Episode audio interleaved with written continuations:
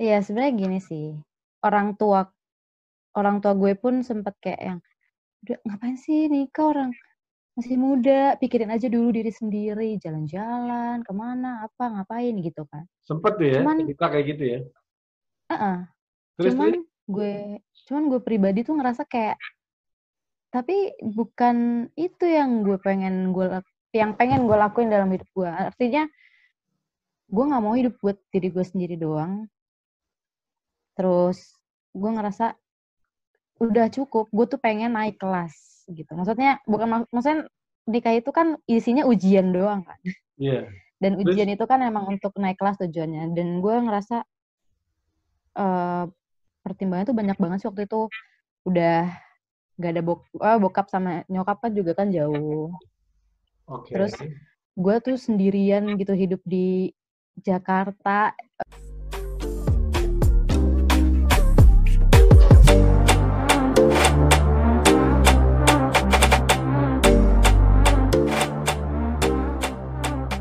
Sisi lain nih, perubahan apa lagi yang lo lo lo rasain?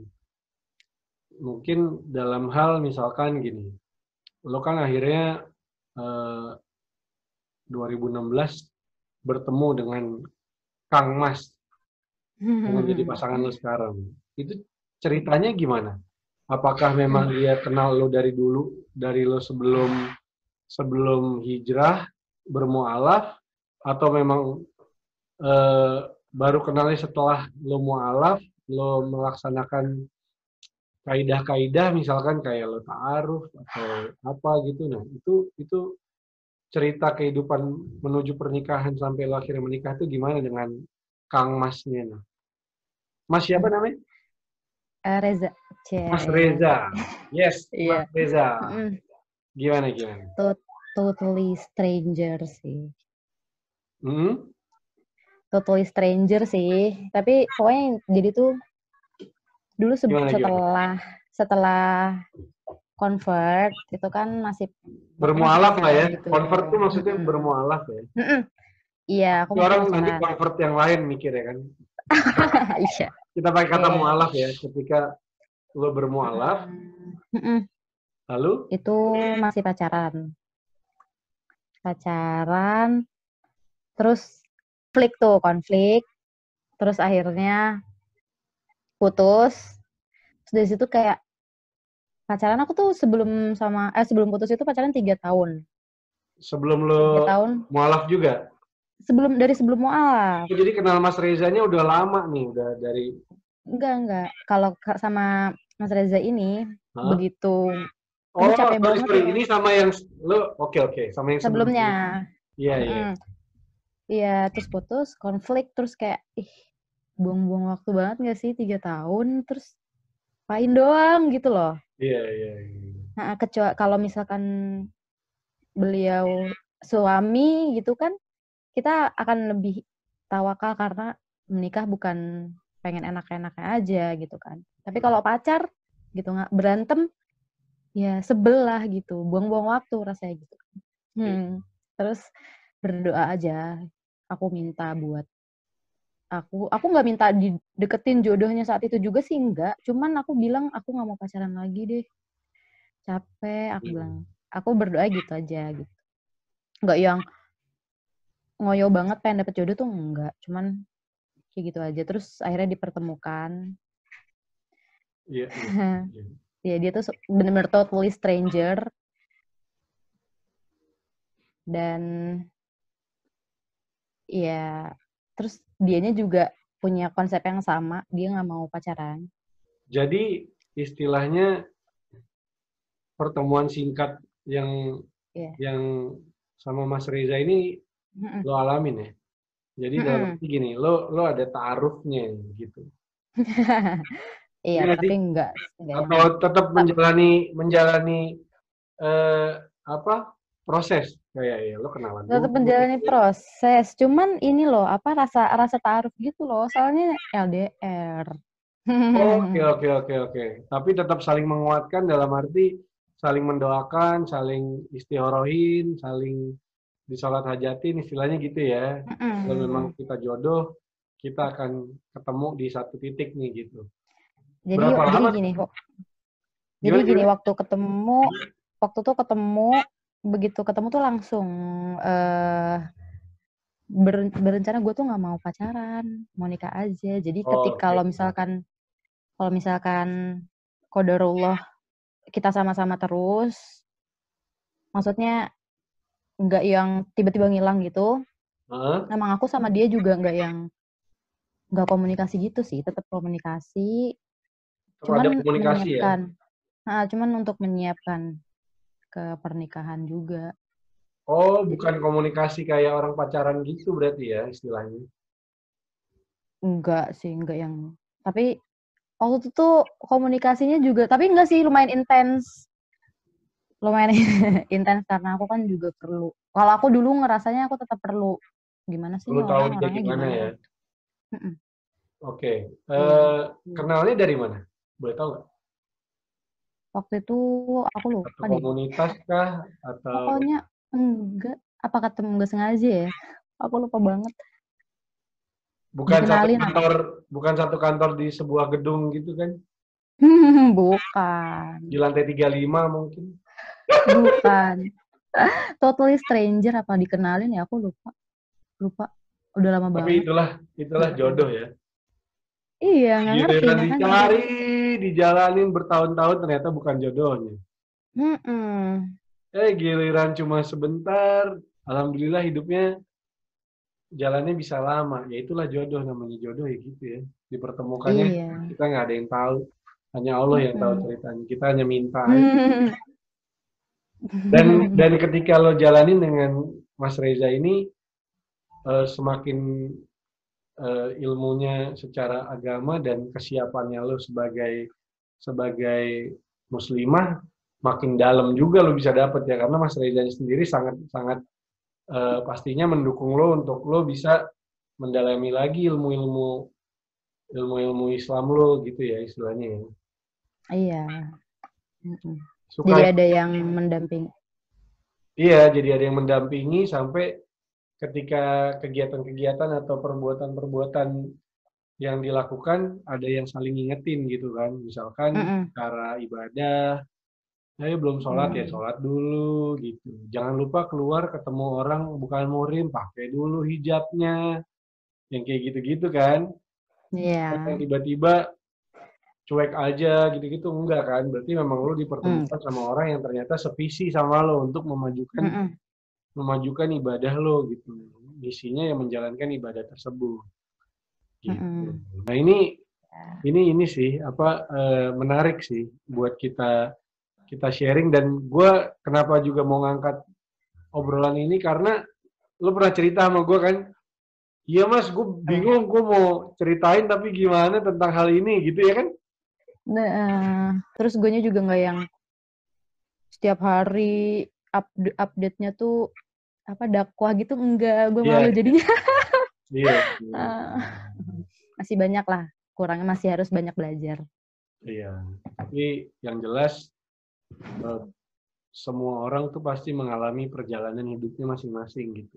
iya Jadi pencarian-pencarian akan eh, kebutuhan masing-masing orang tuh atas pemikiran masing-masing itu memang beda-beda ceritanya dan salah satu yang yang makanya gue bilang gue tertarik untuk bahas ini eh, gue pribadi muslim yang yang memang sejak lahir alhamdulillah sudah sudah diberikan kesempatannya sama Allah gitu. Nah, Mm-mm. sampai detik ini pun eh, alhamdulillah gue masih mengikuti eh, apa namanya kegiatan-kegiatan ibadah selain ibadah wajib ya maksudnya kayak gue tetap ngaji sama keluarga gue tetap Mm-mm. eh, apa mempelajari Al-Quran mempelajari hadis yang kayak gitu-gitu tuh masih juga gue sama keluarga jalanin. Jadi gue aja yang notabene dari lahir istilahnya masih mau masih mau belajar lagi. Karena kadang-kadang kan kita manusia imannya dibuat naik turun ya.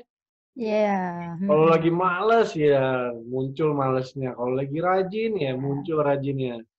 Nah itu kan karena mungkin basicnya eh, diberikan jalannya dari lahir. Beda sama mungkin spiritnya orang mungkin ini kemungkinan aja ya.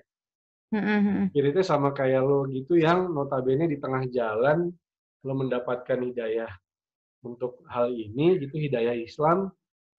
Akhirnya lo mendalami itu udah lebih lebih struggle lagi lebih deep lagi sampai akhirnya lo seperti sekarang ini. Jadi pasti itu effort dan spiritnya besar banget gitu dibanding kayak yang orang bawaan dari lahir istilahnya begitu iya makanya itu sih nikmatnya hidayah ya. Makanya setiap berdoa jangan lupa buat minta hidayah.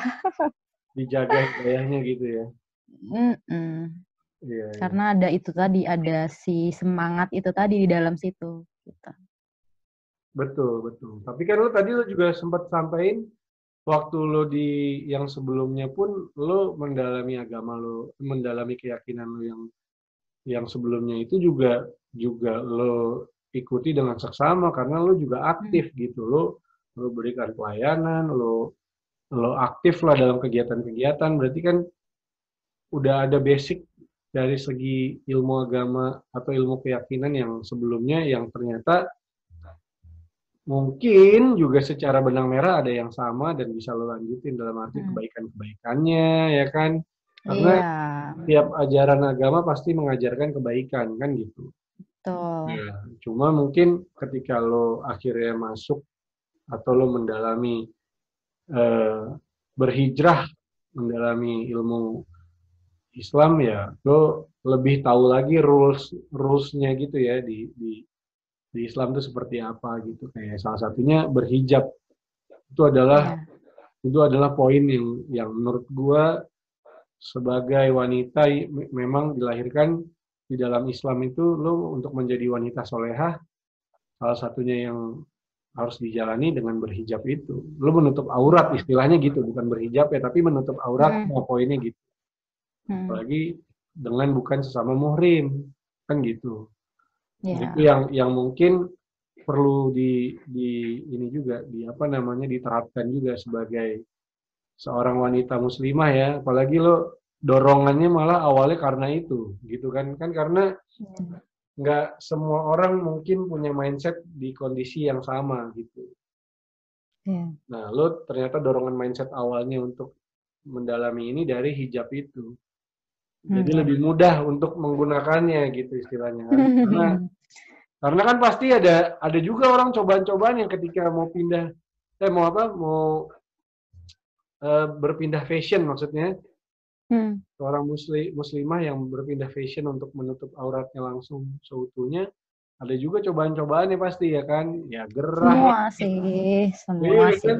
Gerah, kayak ngelihat mulu, yang gitu-gitu ya kan? Iya, apalagi kayak zaman sekarang ngelihat cewek-cewek cantik-cantik banget rambutnya, itu tuh ngerasa kayak pengen, iya, iya. pengen gitu kan. Cuman, iya cuman ini loh, itu ini yang penting sih. Jadi kayak ketika pengen lepas hijab orang tuh banyak yang cerita sama aku kayak pengen pengen deh gue tuh berhijab tapi takut masih takut lalalala hmm. jadi aku ngerasa kayak ketika mau gue pengen lepas kerudung nih pengen menunjukkan rambut yang cakep itu tuh ngerasa kayak eh buat apa yeah. lalu tuh udah berhijab tuh udah ada sesuatu yang orang lain pun pengen sebenarnya cuman hatinya masih bergejolak dan lu udah melakukannya gitu jadi jangan sampai nyesel gitu. Itu pun lo alamin ya, cobaan-cobaan kayak gitu. Aku, iya. Lewat juga ya, aduh rambutnya pengen diwarnain, di pengen di blow, di, iya. pengen di apa gitu-gitu. Iya kalau kalau misalnya, iya kan apalagi lo sekarang udah punya suami itu lebih gampang, jadi bisa pamer ke suami. Kalau yang kalau atau enggak kan biasanya kan cewek-cewek kan pengen pamer kan di sosial iya. media, yeah. oh rambut gue bagus lah, gitu-gitu. Bener. Emang lo emang emang yang cocok tuh lo harus harus bisa berdandan di depan suami lo untuk bisa membanggakan hmm. diri di depannya gitu. Maksudnya biar suami lo juga bangga punya punya pasangan yang yang bisa dandan buat dia gitu ya kan? Iya. Yeah. Karena poinnya di situ kan.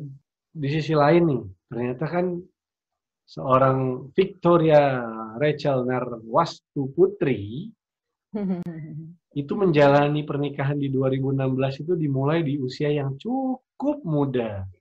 Untuk kalangan-kalangan anak muda zaman sekarang nih.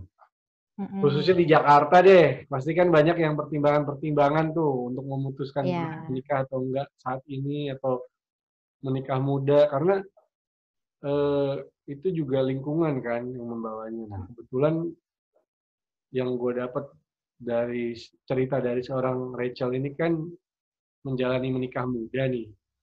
Mm. Keputusan menikah muda itu apa apa aja selain akhirnya lo juga sudah berhijrah ya, bermualaf. Ada nggak sih keputusan-keputusan di mana kalau nggak salah nikah umur 21 ya? Mm-mm. Nah, di usia 21 itu kenapa nih? Orang lagi lagi di usia itu tuh anak muda lagi happening-happeningnya buat bergaul, buat mencari jati diri, nyari kerja. Tapi akhirnya lu memutuskan gue mau nikah nih. Nah, itu gimana tuh ceritanya?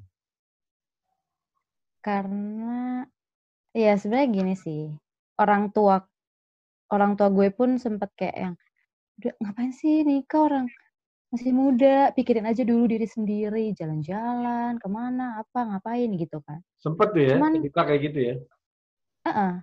Terus, cuman terus? gue cuman gue pribadi tuh ngerasa kayak tapi bukan itu yang gue pengen gue yang pengen gue lakuin dalam hidup gue artinya gue nggak mau hidup buat diri gue sendiri doang terus gue ngerasa udah cukup gue tuh pengen naik kelas gitu maksudnya bukan mak- maksudnya nikah itu kan isinya ujian doang kan Iya. dan Terus? ujian itu kan emang untuk naik kelas tujuannya dan gue ngerasa eh pertimbangan tuh banyak banget sih waktu itu udah gak ada bok ah, bokap sama nyokap kan juga kan jauh Oke. Terus? gue tuh sendirian gitu hidup di Jakarta aduh gue takut sih Lu punya kakak adik nggak sih? adek adek punya gue anak Oh. pertama Terus, terus? gue ngerasa gue ngerasa ih gue takut sih kalau misalnya kayak jadi untuk menjaga diri gue juga Iya, iya, iya. iya. Biar lo lebih Ah. secure lah ya kalau mau istilahnya mau mau berbuat aneh-anehnya anak muda mendingan dihalalin dulu deh gitu. istilahnya gitu ya. kan kalau istilahnya gitu karena wah kalau nggak nikah mungkin gue sekarang wah nggak ya kayak nggak nggak kayak gini gitu Iya. Itu kehidupannya akan jauh ya. beda Mm-mm. karena zaman sekarang anak anak-anak zaman sekarang gue bukannya menjelek-jelekan tapi gaya hidupnya udah nggak kayak anak zaman dulu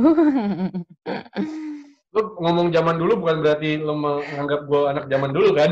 bukan bukan maksudnya so, zaman sekarang tuh anak-anak maksudnya klub di mana-mana udah Ngerti, ngerti. hiburan tuh udah mm-mm, ba- macamnya udah banyak Lebih buka kayaknya dunia kehidupan Mm-mm. dunianya istilahnya gitu ya.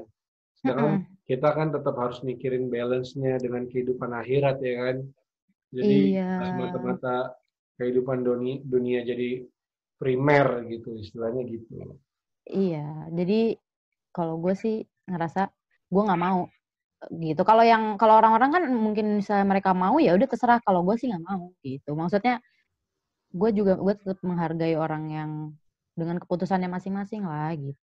Cuman kalau untuk gue pribadi gue nggak mau karena emang nggak tertarik aja gitu. Iya, iya. Tapi nggak nyesel kan nikah muda? Enggak, Alhamdulillah ya. Eh, alhamdulillah. Eh, sebenarnya kayak gini. Gua nih, gua nikah umur gua nikah umur 27 ke 28 kalau nggak salah. Hmm. Gua bisa bilang kalau dibilang nyesel nih, wah nyesel banget kenapa nggak dari dulu-dulu gitu. Eh gini, sebenarnya gini Mas, kalau untuk penyesalan itu semua orang pasti punya. Lagi kesel banget nih, Mak, lagi ada berantem, ada Iya, konflik iya, dan lain sebagainya. Ket- muncul nyesel banget gue nikah sama dia itu pasti ada. Gak mungkin gak ada menurut aku ya. Apalagi ketika kita berantem sama pasangan dan apa jeleknya pasangan tuh baru muncul. Kalau kayak aku yang perkenalannya singkat banget, cuma enam bulan kalau nggak salah. Sama, Itu- juga. Iya, maksud tapi akan lebih ngerasa kayak ih ternyata dia kayak gini orangnya gitu. Pasti ada. Bener. Cuman kembali lagi, cuman kembali lagi kan dia orang yang gue pilih gitu dan pernikahan itu emang mengajarkan kita buat tawakal, buat menerima kekurangan orang lain gitu kan. Betul, Makanya betul. jadi kalau untuk dibilang menyesal pasti ada, cuman bagaimana cara kita menghadapi itu gitu. bukan nyesel kenapa nggak lebih dulu lagi nih kan yang lebih muda lagi, bukan kan? Enggak sih itu itu udah muda banget. Itu udah muda banget gue mau nikah. Tapi menurut gue ya, pasti lo dengan emosional emosional condition yang masih muda berapi-api juga kan lo harus sikapi hal-hal yang yang yang ini kan yang lo jalanin. Waktu gue mau iya. nikah juga gue dapet wejangan yang yang sangat bagus nih bisa gue bawa bahwa ketika lo baru kenal dia nih uh, istilahnya apalagi lo baru pacaran kalau orang yang pacaran nih lo baru bisa kenal dia tuh sepuku jari katanya sepuku jari gini nih sepuku jari kelingking katanya lo tuh belum iya. kenal dia seutuhnya satu badan. Nanti ketika lo menikah baru deh tuh lo tahu deh tuh sebadan badannya mau dia mandi gimana mau tidur gimana emosinya dia gimana, sayangnya dia malu gimana, itu baru deh tuh kelihatan semua. Ketika lo menjalani perjalanan rumah tangga yang yang udah lo lewati bertahun-tahun, baru deh tuh ya akhirnya kita tahu. Tapi emang again benar permasalahan yang tidak akan habis itu salah satunya adalah menikah. Ketika yeah. lo jalani semua pernikahan pasti sampai aja lo misalkan lo ditemenin sama yang namanya permasalahan, ya kan? Exactly sih. Makanya kayak gue mau cerai aja. Itu tuh maksud gue maksud gue gini, gue bukan bukannya menjudge orang yang bercerai ya, tapi yeah, yeah. Bagi gue ketika lo bercerai, terus lo nikah lagi sama orang lain, sama aja coy. Masalahnya mungkin beda, tapi pasti ada juga. Tapi ya masalah, kan? bener. Karena masalahnya tetap ada gitu. Betul, karena dengan lo menikah, lo akan menjalankan kehidupan yang selalu ada masalahnya, istilahnya gitu. Eh, iya, makanya Itu harus lo lewati, harus lo, harus lo selesaikan kan gitu. Iya, kayak lo lo nikah buat apa? Kalau misalkan emang niat lo mau kaya, ya ketika ujiannya ada ekonomi lo akan ya cerai abis betul, gitu. Betul. Betul. Karena semua ya. orang nggak mungkin kayak terus kan. Betul, roda itu berputar katanya gitu. Iya. Tinggal lo nah, gimana nah, cara kan. memutarnya itu. Mempertahankan iya. putaran lo untuk lo berputar dengan hal yang baik gitu. Itu yang yang iya. menurut gue memang keputusan menikah muda dengan cara lo ini atau dengan pikiran lo ini adalah salah satu juga yang tepat untuk anak muda sekarang. Hmm. Agar ketika lo menjalani kehidupan di usia muda, lo tidak terlena, satu, ya kan? Yang kedua, agar eh, tatanan hidup lo berperilaku dan eh, lo menjalani tatanan eh, apa namanya perbuatan secara agamanya juga tetap eh, terjaga, kan? Nggak yang istilahnya ya gue nikahnya nanti aja deh, tapi gue nggak apa-apa kok kalau misalkan kumpul kebo dulu atau pacaran dulu yang bisa sampai bebas gitu itu kan juga sebenarnya kalau di ajaran Islam tidak benar gitu kan hmm. keputusan iya jadi hmm? ya jadi ya maksudnya gue juga bukan setiap orang punya punya celah untuk membuat dosa gitu kan makanya gimana iya, cara kita minimalisirnya betul betul manusia diciptakan itu uh, apa namanya? Bukan untuk berdosa, untuk menyembah Tuhan, tapi yeah. bukan untuk bertakwa sama Allah. Tapi kan berarti hmm. kalau lo bertakwa, lo kan menjalani perintahnya, menjauhi larangannya. Ya kan? Hmm. Namanya hmm. manusia dikasih pikiran, apa pun yang dilarang, kalau bisa dilanggar, kenapa tidak? Kan kadang gitu. Contoh, kayak lu kan dibikin peraturan nih di jalan raya, lampu merah. Lu nggak boleh tuh lampu merah lo, lo lawan tapi namanya manusia dikasih pikiran, dilawan juga. Ya itulah manusia gitu ya kan. Iya. Punya dosa. Tapi gen eh, apa namanya tetap harus eh, kita kembali untuk eh, berpikir lebih jernih lagi, lebih jauh lagi, lebih matang lagi bahwa kehidupan di dunia itu sementara gitu. Makanya kita perdalam ilmu agama kita untuk kita bisa bahwa itu menjadi kehidupan yang bahagia di kehidupan berikutnya, kehidupan di akhirat hmm. nanti, gitu ya. Hmm. Hmm. Ini seru ini banget. disclaimer ini. juga. Yeah. Tapi ini disclaimer juga ya, maksudnya. Iya kita. Uh, Iya, maksudnya bukan berarti nikah muda berarti wah lu udah ini banget ya, tapi ya lu bisa kalau lu bisa meminimalisir hal-hal negatif dalam hidup lo dengan cara lain ya udah, okay. Iya, iya.